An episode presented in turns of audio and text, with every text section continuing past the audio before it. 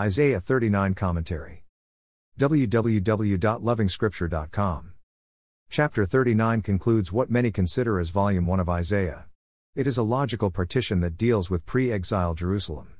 The last four chapters of this logical partition place Isaiah right in the mix of events during the reign of Hezekiah. After the king's recovery from a serious illness, envoys from Babylon show up on a diplomatic mission. Why not? Let them see what King Hezekiah is made of. He is a worthy partner. His weight is in gold. It's not a mistake to befriend him.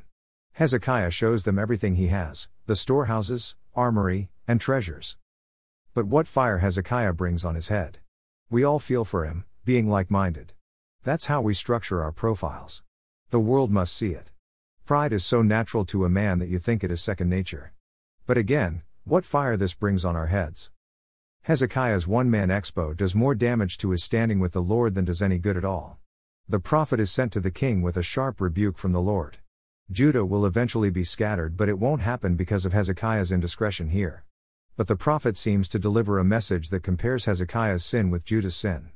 Judah's pride has excluded the Lord God from her existence. So exile it is. Chapter 39 announces Judah's exile in no uncertain terms. But it won't happen in Hezekiah's time. The king is happy. Strange. I think we understand. He was resigned to punishment because of his indiscretion, but the Lord appears to postpone the punishment until after Hezekiah's death. Pride is the sin of the successful, the powerful, and the blessed. It's not exactly the right place for it, but who wouldn't think of Hezekiah's son who eventually suffered for Hezekiah's sin? When the prophet visits, and when the Lord has opened your eyes to see your own uncleanliness, won't you be happy that the son suffered instead of you? Even for good people like Hezekiah, there is pride, there is uncleanliness, there is sin. The Lord Jesus Christ came and died for such individuals who would otherwise still get punished just like hardcore sinners. So the gospel remains valuable for such individuals, accepting the rule of Emmanuel in their lives.